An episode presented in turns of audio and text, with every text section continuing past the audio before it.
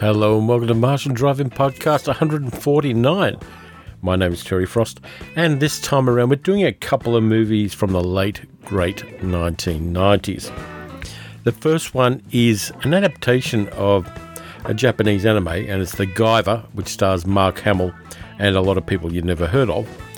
Then we get on to a weird movie from 1990. Class of 1999, starring Stacy Keach, Malcolm McDowell, and Pam Grier. Both of them are crazily on point for early 1990s cinema, particularly genre cinema, and they're kind of weird as well. Lots of practical effects and some really bad clothing choices in both movies. So sit back, I'll get the contact details out of the way, and then we'll whip back almost 30 years. Wow, almost 30 years to the early 1990s for these two films. Martian Drive-In Podcast happens every 2 weeks. It's a podcast of science fiction, fantasy, and horror appreciation. Sometimes I have guests in, sometimes I'll have a round table. Sometimes it's just random, particularly when there's a Netflix Marvel Cinematic Universe thing coming up. Feedback is the bread and butter of podcasting, so you can put feedback through at the Paleo Cinema Cafe on Facebook. You can also email feedback to feedbackpaleo, P-A-L-E-O, at gmail.com. You can also support the podcast at patreon.com by going to patreon.com/paleocinema for as little as $1 a week. Just be aware when you're listening to the podcast, there may be some naughty words in it. So if there are kids around, you might want to listen to it later on. Okay, so how's everyone been? How's January and late February, or early February, treated you? We've been kind of okay here, doing a few things, doing lots of creative stuff. I'm working on a big YouTube video about the history of Australian cinema because I always bite off more than I can chew. And I've been playing around with photography and cameras and all that sort of thing, gearing up for the big Japan trip. It's also been uncommonly hot here. We got up to 46 degrees where I live in the southwest of Melbourne the other day, and it didn't happen when I first moved to Melbourne around 1990. And I was kind of thinking about it, and climate change isn't, I mean, we knew it was going to happen, unless you were a total idiot and didn't believe the science and didn't listen to the right people.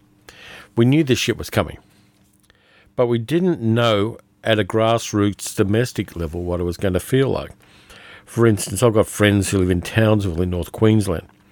They copped well over a metre of rain the other day, a metre of rain in the area.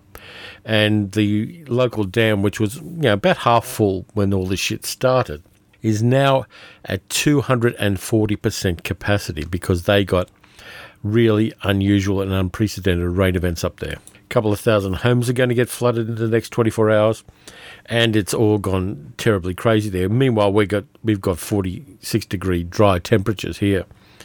And the weird thing about the climate change, at least as far as it relates to this Australian summer, is the top half of the country is crazy wet. Bottom half of the country is bone dry and warm, warmer than it needs to be.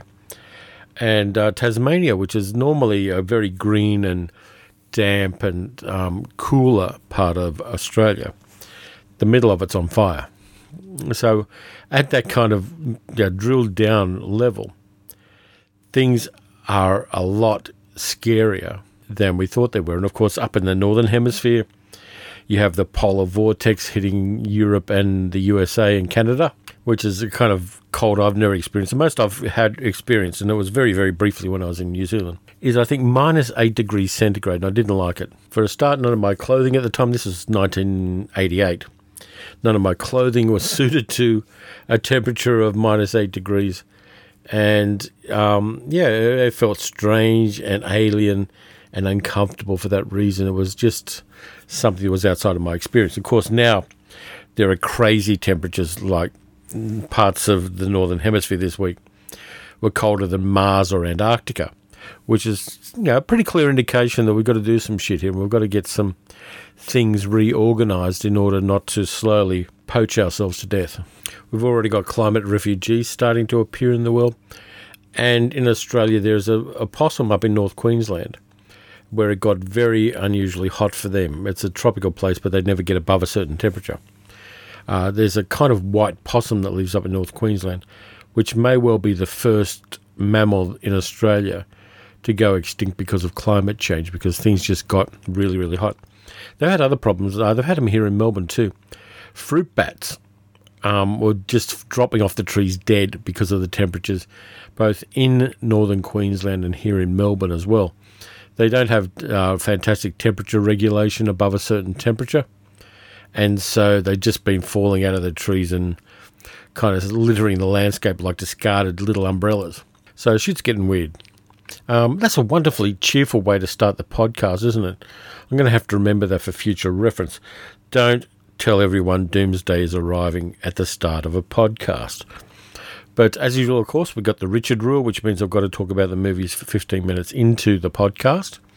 I've still got a little time yet, so I probably should look at what I've been watching.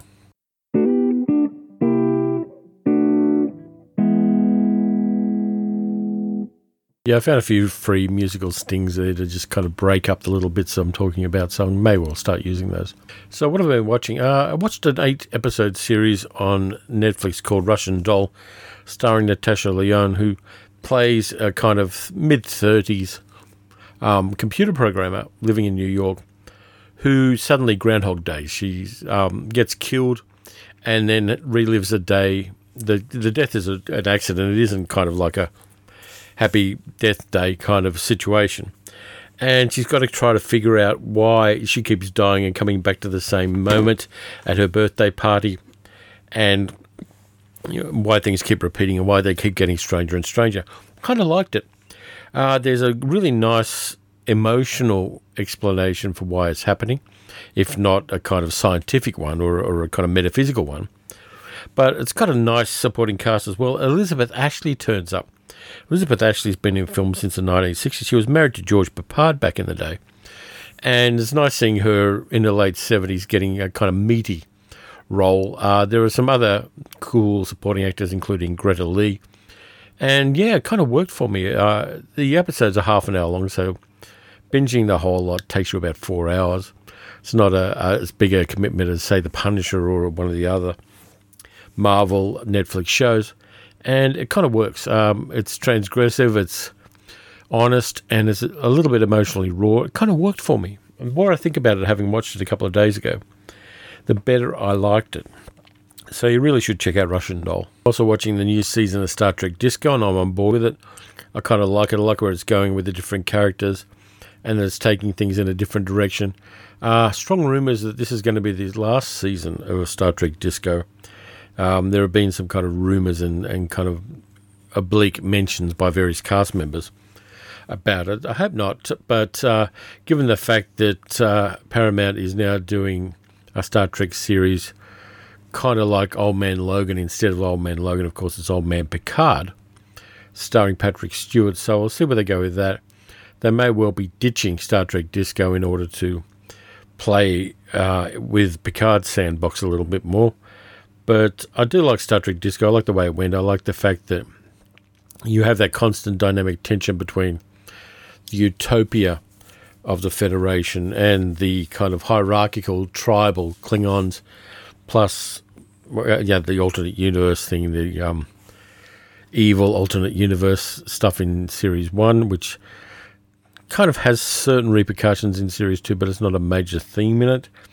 It kind of works for me. I love the special effects. I love the characters. So I'm on board for that one, and I'll be a little bit sad should it end with that second season. Anyway, for the ABC radio gig this year, I'm doing it weekly instead of fortnightly, which is a little bit more of a challenge and a little bit more fun as well. And so I did this last week. We did two movies. First one, I revisited Lawrence of Arabia, David Lean's classic. And because I'm doing video editing and understanding more about the mechanics and the kind of drilling down of film creation, just seeing David Lean's framing and the use of lenses and the use of deep focus and the use of shallow focus and all that kind of other stuff, it made it a whole new experience for me. This is the second time I've watched Lawrence of Arabia. The first time I did it for the podcast. And I really enjoyed it this time a lot more because I knew more about the creative process involved in just putting an image, a moving image on a screen.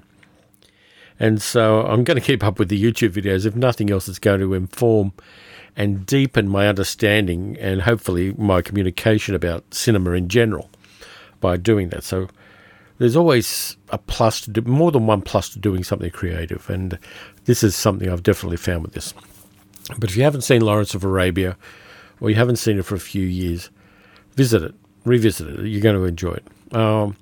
Then I watched Alfonso Cuaron's Roma, which is up for a shitload of Academy Awards this year, and is the first time that a movie which pretty much almost entirely premiered on a streaming service, in this case Netflix, has been up for this many gongs. It's about partly about Cuaron's childhood. His childhood in 1970s Mexico City, and it focuses on the servant in a family which is going through some troubles, and her life as it relates to the family. There's a look. I'm not going to spoil it by telling you too much about it. I think that if you haven't seen it and you've got Netflix, check it out. You're going to have to watch it closely. It's not one of those movies that you can do while you're web browsing and trolling people on Facebook. You've really got to pay attention to it. But I think you'll be well rewarded if you do. I then went on to my Amazon Prime, and I found out that number 96, the movie, was out on Amazon Prime. Now, this was based on a 1970s television show, which was crazily popular in my youth. It's corny and silly and kind of even politically incorrect at times these days, but it did have a lot of nudity in it, which is always a plus for a 1970s movie based on a TV series. They went crazy cheap when they made it, though, and filmed it on 16mm blown up to 35, and so the images are a little bit grainy, and the dialogue is just as corny as it was on the TV series, but it's got a certain nostalgic frisson about it for those of us who grew up with it. Then I watched an Australian documentary on the flicks of net, and it's called Miso Hungry. Now, that isn't a racist statement particularly, because miso is spelled M-I-S-O, and it's about an Australian filmmaker called Craig Anderson, who did a lot of good stuff on TV and still does. He was behind Double the Fist, which was a comedy thing that the ABC did a while back, and he's also worked on TV series like Black Comedy, which is the Indigenous comedy show that's ongoing on the national broadcaster. And it's a documentary about him, and he's quite overweight and had a really bad lifestyle choices. Him travelling to Japan to learn why Japanese people are skinnier than Australian people, and he starts going on to a Japanese diet. Healthy, lots of exercise, lots of less carbs, just basically dealing with himself a lot better. And it's a kind of interesting journey of Craig going there, talking to various people. He talks to a Buddhist monk, he talks to a Hawaiian Japanese sumo wrestler, and a bunch of other people, and just kind of learns how to look after himself a lot better. It's funny at times. It's nicely shot as well, because of course he is a filmmaker, and he and his friends who put it together know their way around a camera, so they're much better than I am at that sort of thing. But it kind of works, and it's it's not spectacularly wonderful documentary, but it is a very personal and honest one. And I'm kind of getting in the mood at the moment for movies and documentaries which are about somebody searching for a better life. And that's very much what Craig Anderson did with Miso Hungry. You should check it out if it's on your Netflix queue, because apart from it anticipating my trip and giving me ideas for what I want to do while we are in Japan, it's a nice little documentary. Speaking of which, we've got everything locked down for Japan. We've got the train passes for a week. We've got the hotels booked down. We've got travel insurance locked in. Apparently we get 46 kilos of luggage, which is kind of cool. And so I'm looking forward to buying a lot of things that I don't need while we're over there. And we're coming up on the 15-minute mark. So it's time to talk about the first of the two movies The Guyver from 1991, starring Mark Hamill and a bunch of other people, which is also known as Mutronics the Movie. So I'm going to play the trailer for that and then talk about why it's a bit of fun. At the beginning of time, aliens came to the Earth to create the ultimate organic weapon. They created mankind. By planting a special gene into man, they created the zoonoids, humans who can change at will into super monster soldiers. Eons later, the zoonoid leader, called the Zoolord, has awakened and formed the Kronos Corporation to further develop the zoonoid technology for world domination. Among the alien remains was found the unit, a bio-boosted alien armor. Worn by the aliens, it serves as an ordinary shield. If the wearer is human, it increases his natural powers 100-fold. He becomes the Guyver. But how to activate it remains a mystery. Dr. Tetsu Sagawa, a research scientist at Kronos, senses danger if this unit is activated by the Zoolord. Now the doctor has stolen it and is on the run. Yeah, I couldn't find English language trailer to it, so that's the intro to Guyver, The Guyver from 1991. The only ones I could find were either in Spanish, Argentinian Spanish, or in German, which I know would be great for our good friend Armin, but for the rest of you, it might leave you a little bit wandering. So that's basically the setup for the series. It's based on an earlier anime, which I watched before I ever watched this movie, back in the 1990s when I would have seen it on weekly rental VHS. And through rather subterranean means, I've actually found the whole series of the anime, which I've got on the hard drive and I'm waiting to binge when the mood takes me. So I may actually take it to Japan with me. I can put it onto the laptop, yeah. But anyway, the Guyver is kind of third generation in a sense, because there was a manga published in 1986, I think it is. Yeah, 1986. It was written by a guy called Yoshiki Takaya, and it started out being called Bio Booster Armour Giver, and was, let's have a look here. I'm just kind of scrolling through because I'm learning on the hop here. Let's see, there were 32 volumes of it. That's not too bad at all for any manga of the time, but people just love the stuff. I mean, even my One Punch Man at the moment, I've got 9 volumes of it, and there are at least that many more again. So once you go down the rabbit hole of manga collecting, particularly with a company that publishes them like Shonen Jump, you're going to spend a lot of money. But I wonder if I can find any... actually, after watching this, I'm really anxious to see if I can find any Guyver merch while I'm in Japan. It'd probably be crazy expensive because, like any pop cultural thing, the older it gets, the more expensive it becomes to acquire as the decades go on. But I'm going to give it a go anyway. But, I really like Guyver. I like the armour design with the big backward horn on the head and the elbow backward-leaning spikes sticking out of it. It's very kind of cyberpunky in its own way, but it's also biopunk as well. And basically the story is that the Guyver unit gets picked up by a guy. In the movie's case, the guy is generic name, because they're always called something like that.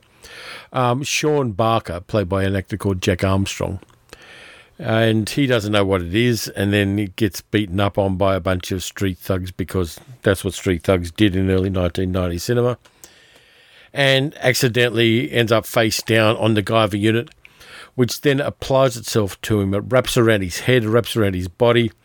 It then inserts itself in his body with a couple of kind of stoma at the back of his neck, from which the Guyver unit can emerge and wrap him in armour as the plot line requires. That's the story, and a whole bunch of zoonoid kind of mutants, led by David Gale from Reanimator, as a guy called Fulton Balkus, which is a bit of a mouthful of a name and has absolutely no euphony at all. Tries to reacquire the Guyver unit, because if they get it and they put it on, they become mega super human and take over the world, blah, blah, blah, blah, blah. Mark Hamill's there for a while, at a time when he was at a very career low, playing a guy called Max Reed, who is one of the more unlikely-looking CIA agents of cinema history, because he's dressed in kind of late 1980s, early 1990s casual with, you know, like the suit jacket with the rolled up sleeves. He's got a mustache on which doesn't suit him at all. It's kind of like, oh yes, this guy must be doing Movember kind of mustache. And he's kind of, he actually does a reasonable job of the acting in this one, trying to break away from the stereotyping of the Lucas years. And so he kind of does a slightly hard-boiled persona with a little touch of Peter Falk in there for good measure. So he's kind of amusing in there. And then we've got the villains. There's a couple of interesting people in the villains in this movie, one of whom is called Liska, played by Michael Berryman. Now, anybody who knows cult movies knows Michael Berryman. Very distinctive look because of certain genetic conditions that the actor has. In fact, the condition is called hypohidrotic ectodermal dysplasia, which is a rare condition which leaves a person with no sweat glands, hair or fingernails. And you do see that Michael Berryman doesn't have fingernails in this movie.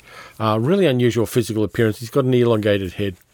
He was made for this kind of a movie. And, of course, he started out in 1977 with The Hills Have Eyes. Before that, he was in a George Powell movie, Doc Savage, Man of Bronze, playing, I think, an undertaker or a coroner or something like that in there.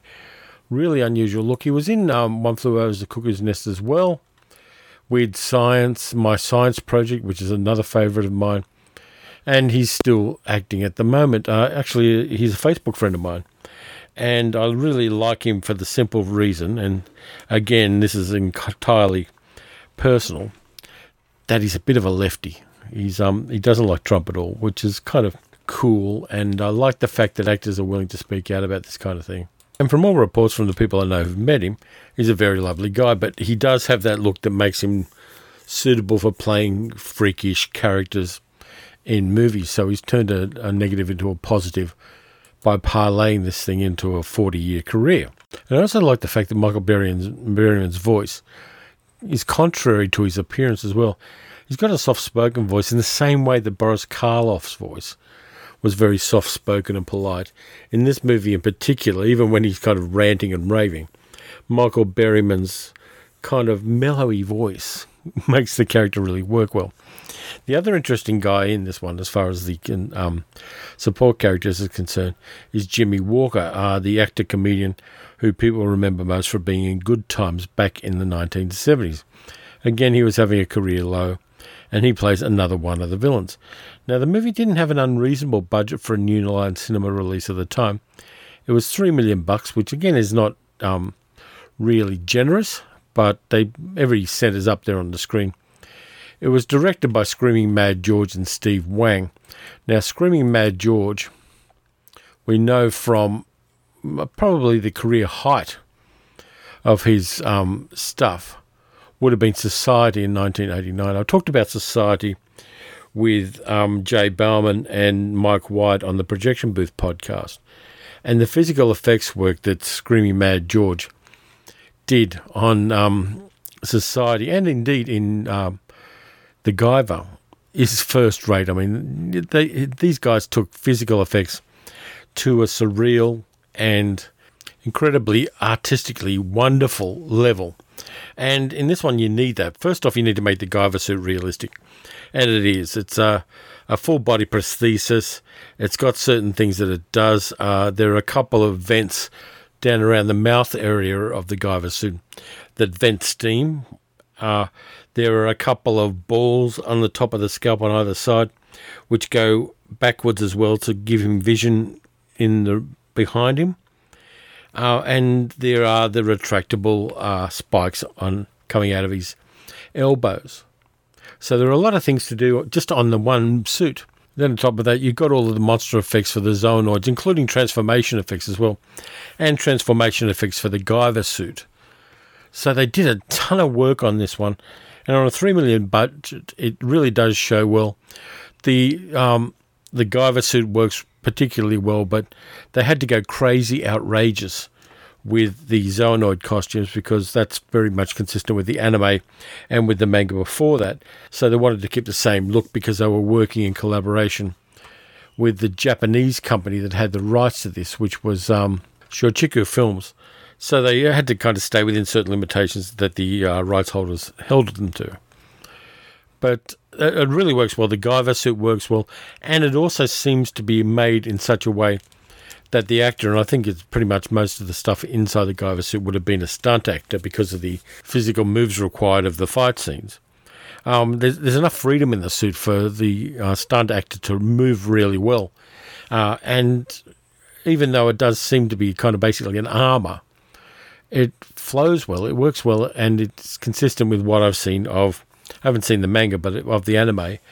It does everything that the anime suit does, and that's, you know, kind of a really impressive piece of work. Now, as far as the Zoanoids were concerned, they're a little more outrageous looking.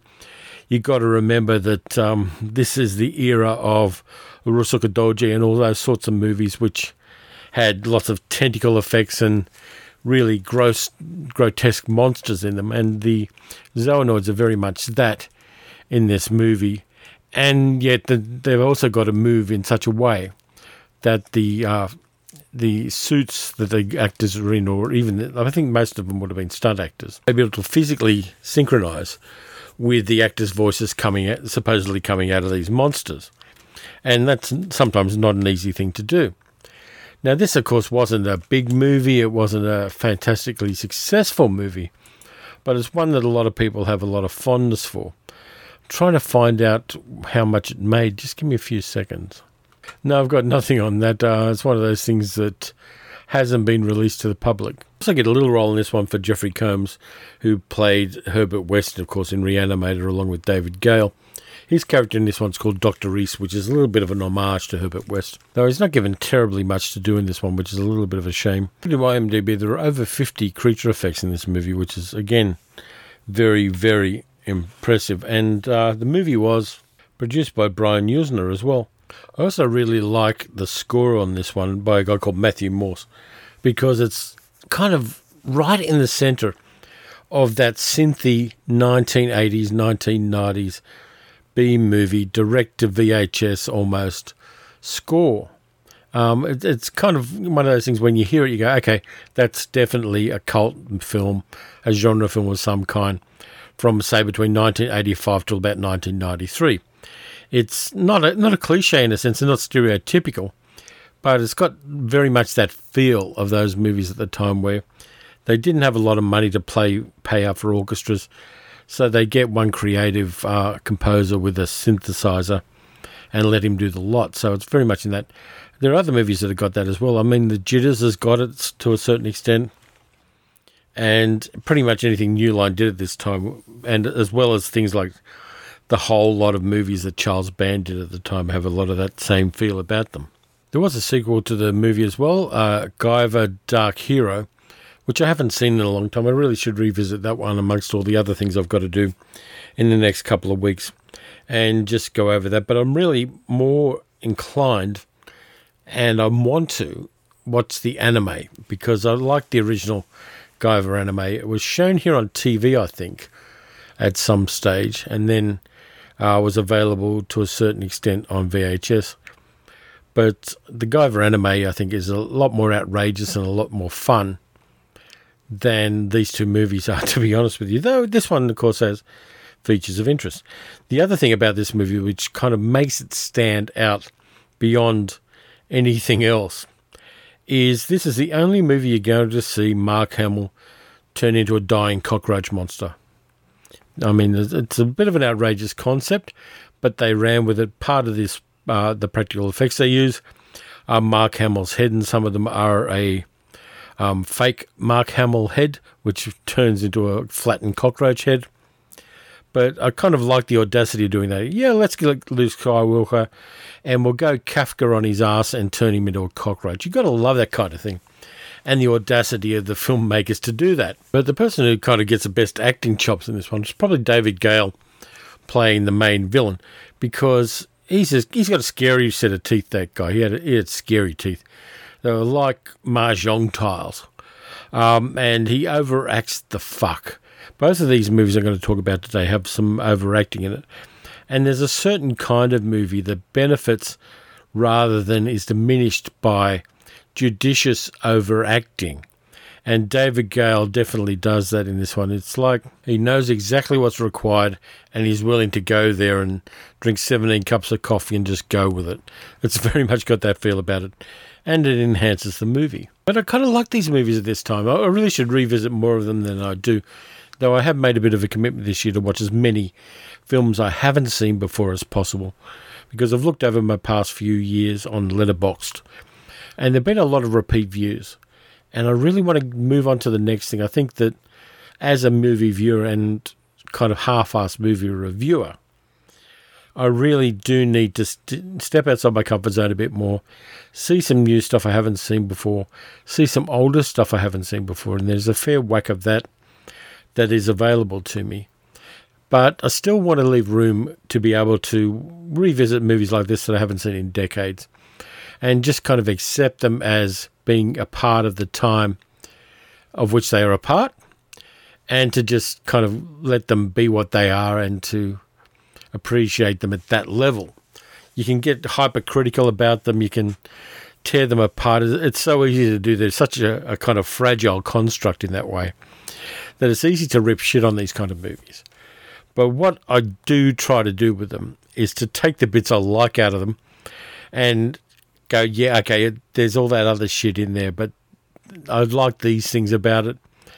And I think that watching them as a movie of their time is the way to do it. You've got to kind of step back a little bit and step back in time a little bit when you watch this sort of film to fully appreciate them. So there's not too much else to say about The Guyver except watch it if you haven't seen it for a while or you haven't seen it. It's a bit of fun. It's not to be taken seriously. It's got some nice physical effects with all the KY gel gooiness of a 1990s practical effects movie of a certain type, which is always great. I mean, yeah, they couldn't show blood and guts quite as much and they couldn't do it as well as they wanted to. So what they did was they had like green jelly and slime. And green jelly and slime is part and parcel of this kind of film. So anyway, I'm going to take a break now. When I get back, I'm going to talk about Class of 1999.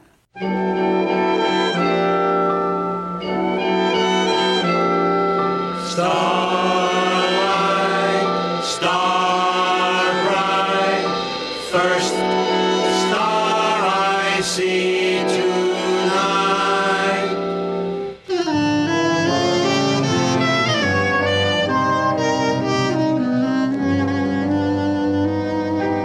I'll never forget that fabulous thrill, that wonderful day the earth stood still. You appeared in a halo of heavenly light. Were you real, really real, or just a meteorite?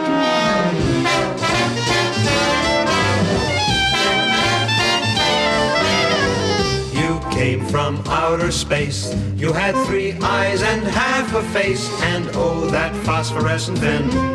Were you animal or vegetable or mineral? You came from outer space. You ran smack into my embrace, and then I fell beneath your sway.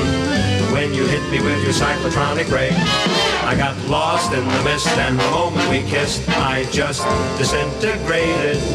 You dissolved into tears, it took 40 light years and you evaporated. You left without a trace. I guess you couldn't stand the pace. What magic did you bring from? Wherever did you spring from?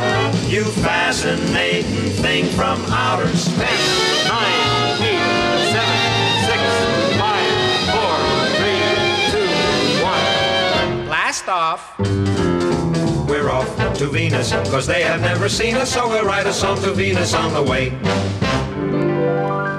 V is for the cryo beam we all admire and dedicate to the outward time, to see the beam but not to file the drop in the crane. E is for the whole space gunnery scrape that every man is to profit to begin that very same French way of the old. N is for the hail fall that overlooks but heretofore, what is it, that will not reflect the opulence of all time. For and you is for the other thing that you the thing that mock the means of this ray of fling workers, but at all to take S is for the to think we in slime all fallacious over flam and endanger supreme of all time. What a perfect place to have a ball. Put them all together, they spell Texas. A word that simply means the crowd being we all admire and dedicate to the Albertons, and not to the prophet may fringe way at the overthrow. I got lost in the mist, and the moment we kissed, I just disintegrated. You're not gonna wait? Dissolved into tears, into 40 light years, and you evaporated. You left without a trace. I guess you couldn't stand the pace. What magic did you bring from? Wherever did you shrink from? You fascinating thing from outer. Really wanna sing about a fascinating thing from outer space.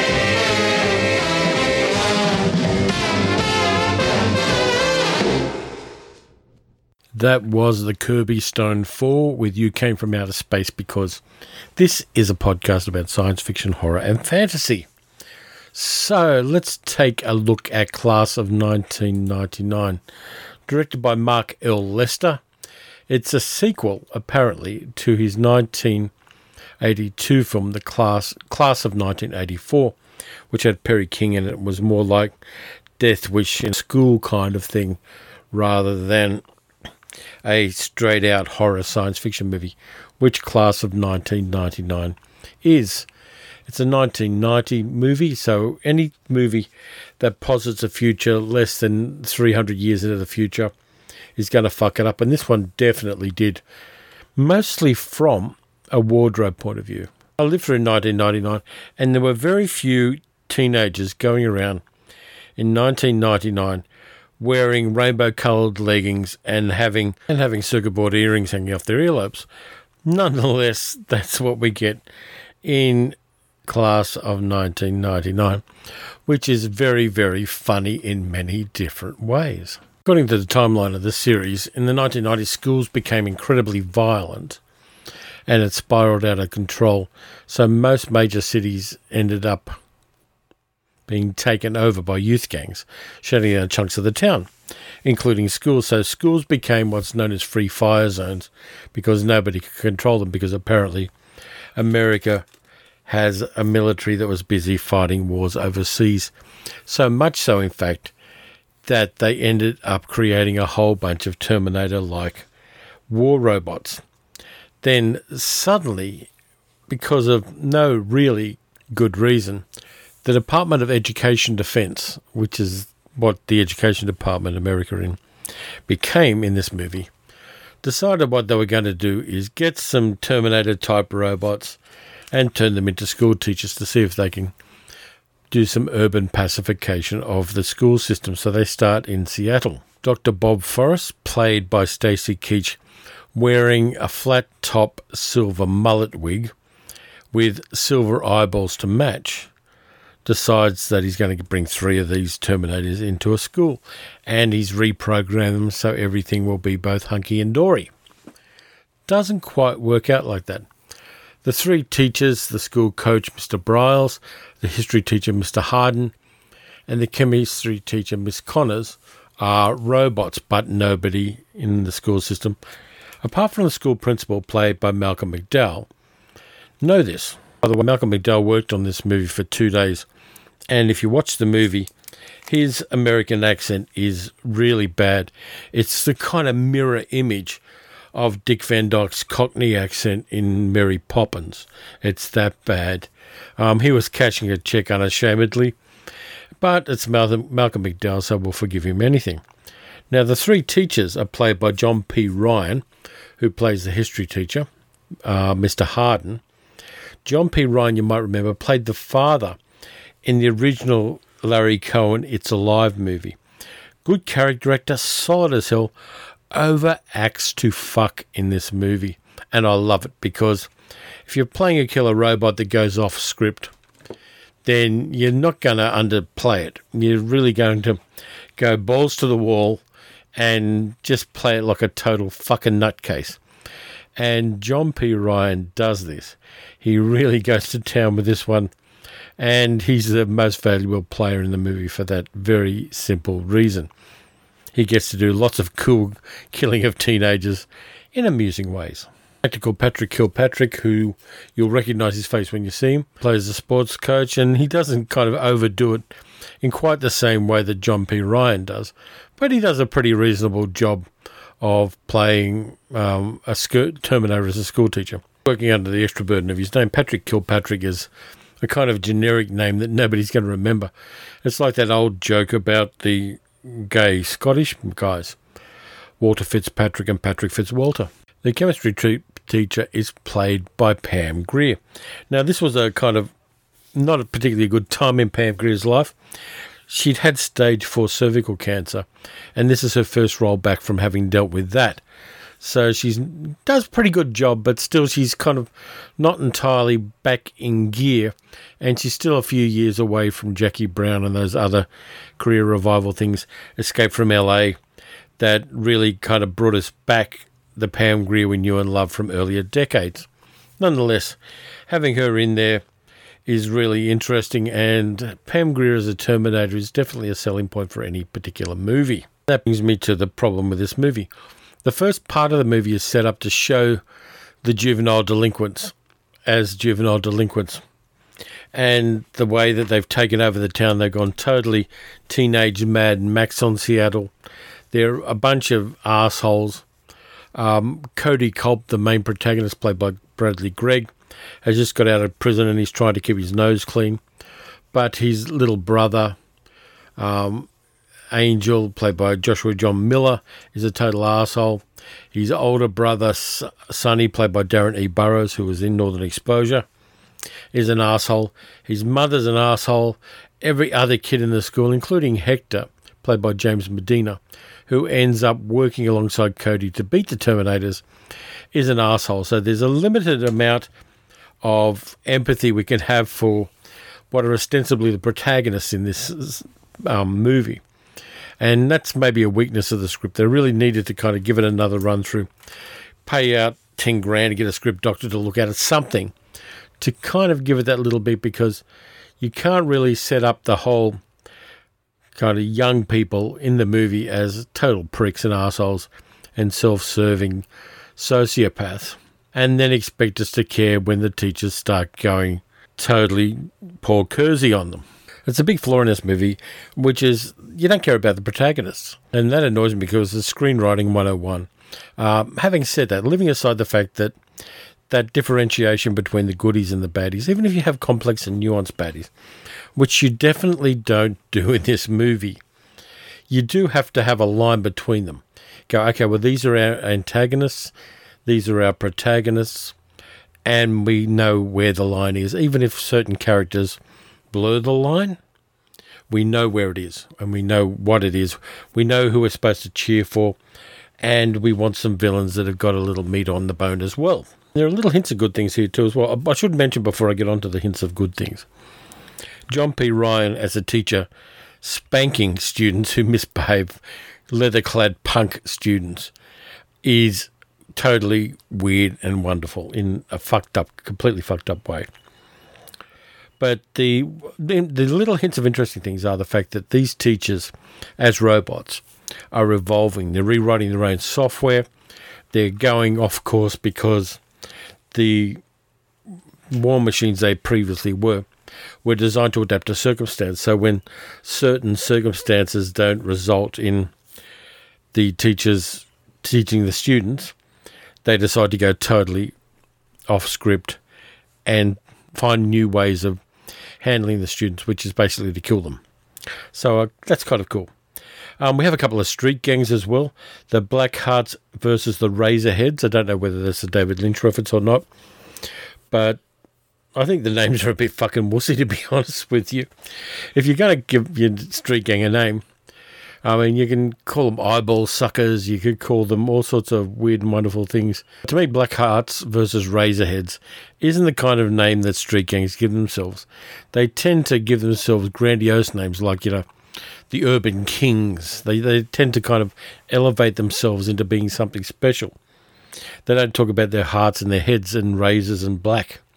Black hearts are probably racist as well, come to think of it. Give me 5 minutes with a fucking whiteboard and I'll think up better names than that. So I think that the script needs a lot of work. But there's a lot wrong with this script that kind of weakens it. This could have been a cult classic in so many ways, and it just isn't. And that's kind of disappointing because the idea of teachers as terminators has a lot of potential to it. One of those things where you can run with it, you can find ways to make it work.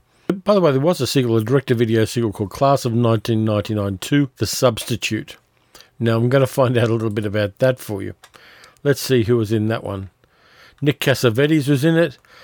Somebody called Sasha Mitchell, Caitlin Delaney. Nobody else famous, really, because they don't get a Wikipedia listing.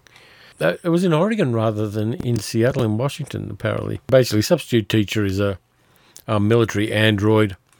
And, yeah, shit gets serious. 87 minutes. Directed by somebody called Spiro Rosatos, who is so regarded in the industry that he doesn't have a Wikipedia page either. So just to summarise a little bit, how would I improve this film? Make a clear demarcation line between the students and the teachers. If I was redoing it, let's just do a hypothetical because I want to play with this one.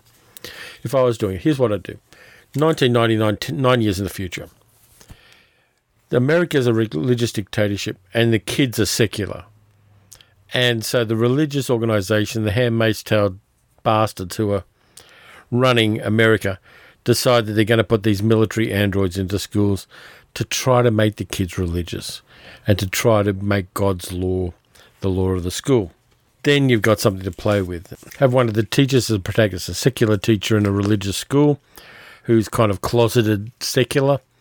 Have him be an ally to certain students that he knows have got potential and he knows are doing the right thing, and work it through that way. You can still have all the action sequences. You can have Pam Grier being machine gunned so the green KY jelly pours out of her body. You can get John P. Ryan doing all the nasty things to students. You can get Patrick Fitzpatrick doing the nasty things to students. You can get the pitch battle at the end between the androids and the street gangs, who all seem to have access to some quite high-level military technology, including grenade launchers and SMGs galore. You have the big battle, and then it's discovered that the teacher who is sympathetic is also an android but has been programmed by a secular underground. How's that sound? This shit would be great. I would watch this movie. I would make this movie if somebody would give me $50 million and a whole bunch of really creative people. This movie is weak because it doesn't think through its premise. It wants to do the explosions. It has a cool, high concept to start with, but it doesn't run with it enough. And that's the downside. It really doesn't take it where it needs to go. And it doesn't understand that it doesn't cost money to lift a project like this above the ordinary.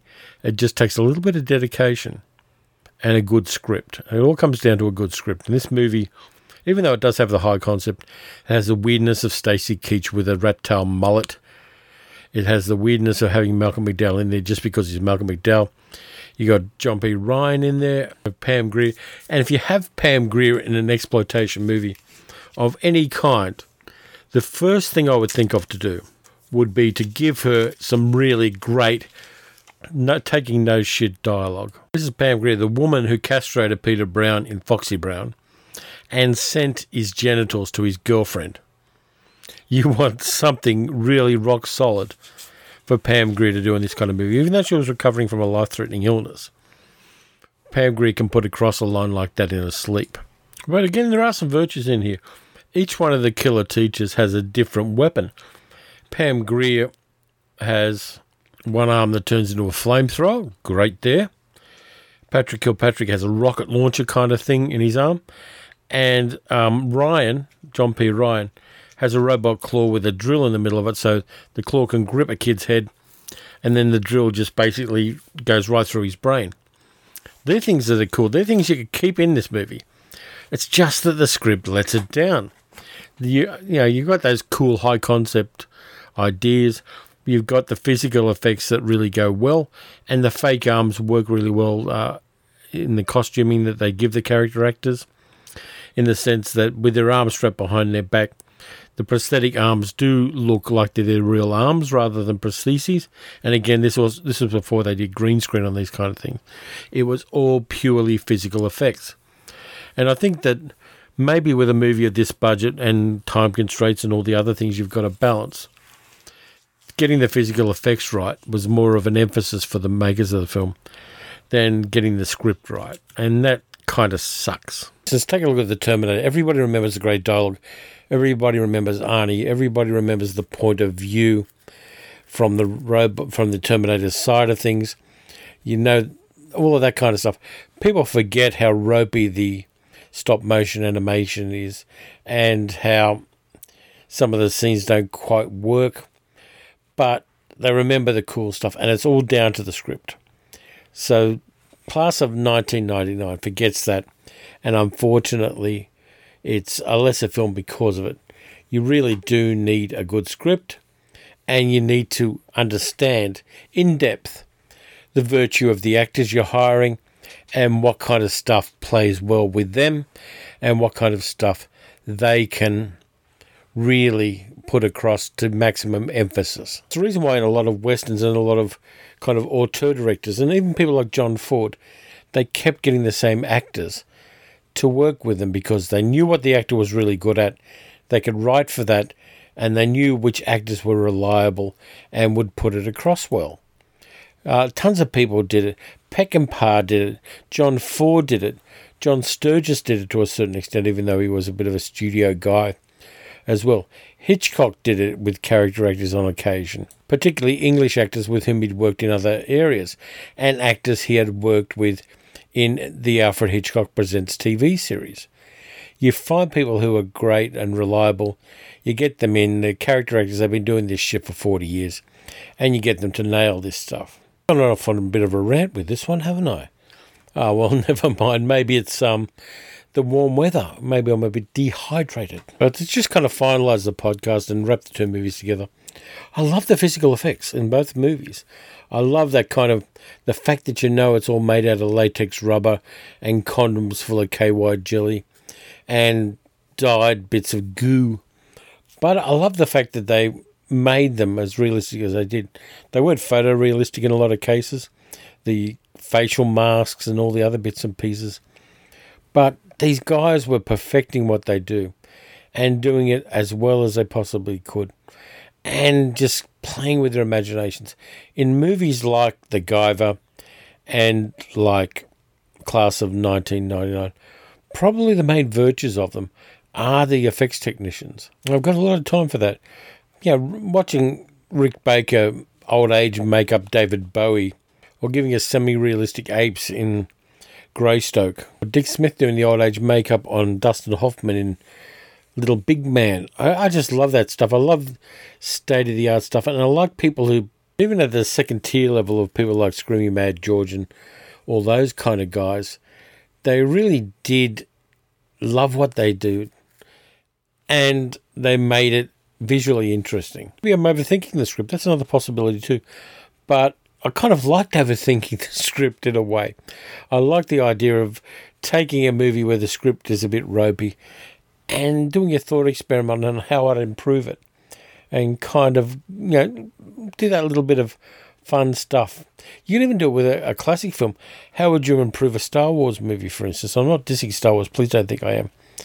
But there's always a lot of speculation about what would have worked better than the stuff we see on the screen. And yes, it is people who can't do it themselves because they're not in the industry or whatever reason, second-guessing it. But I also think there's an aspect of you trying to say what would have worked better than what you saw on the screen because you wanted it to be better. You've got that passion to kind of, by sheer telepathic will, help these guys make better films. And you get it with TV series as well.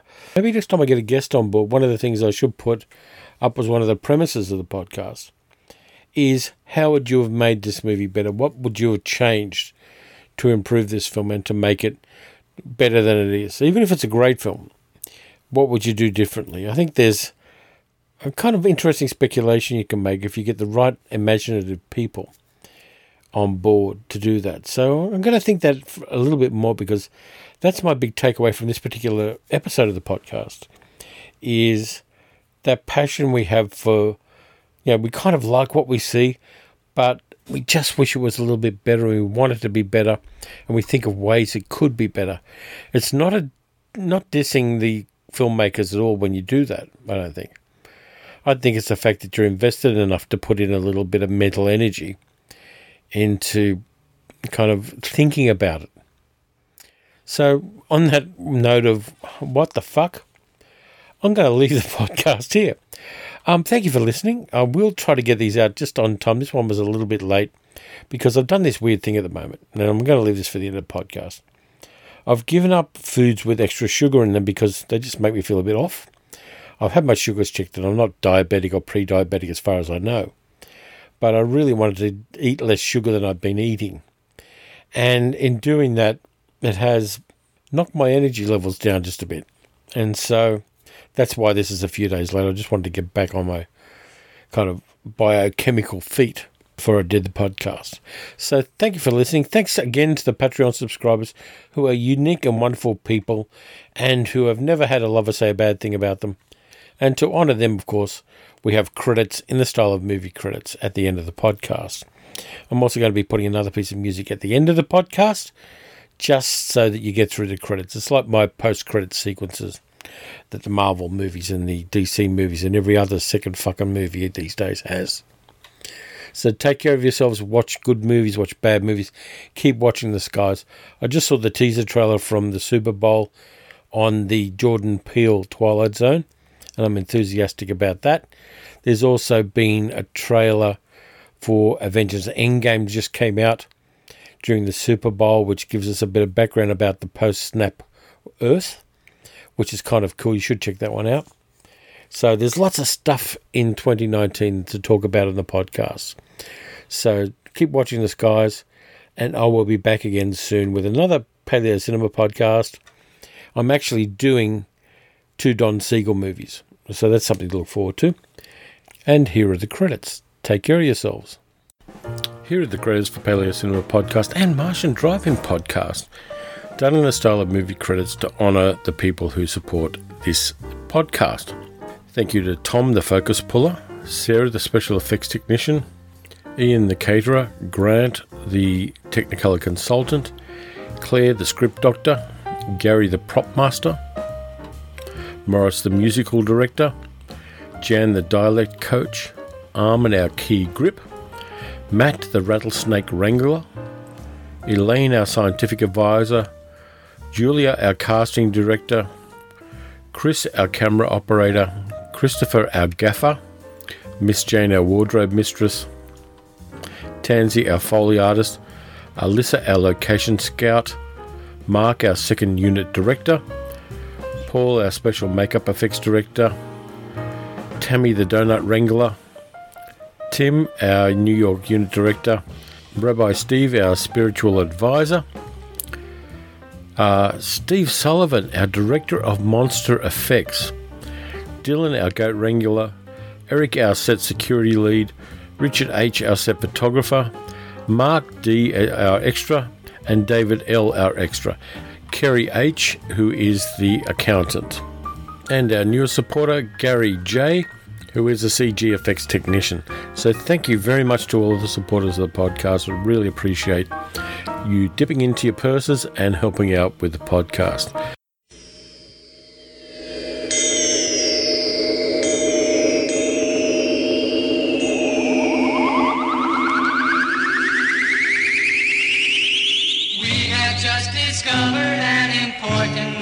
Space, the Martians plan to throw a dance for all the youth.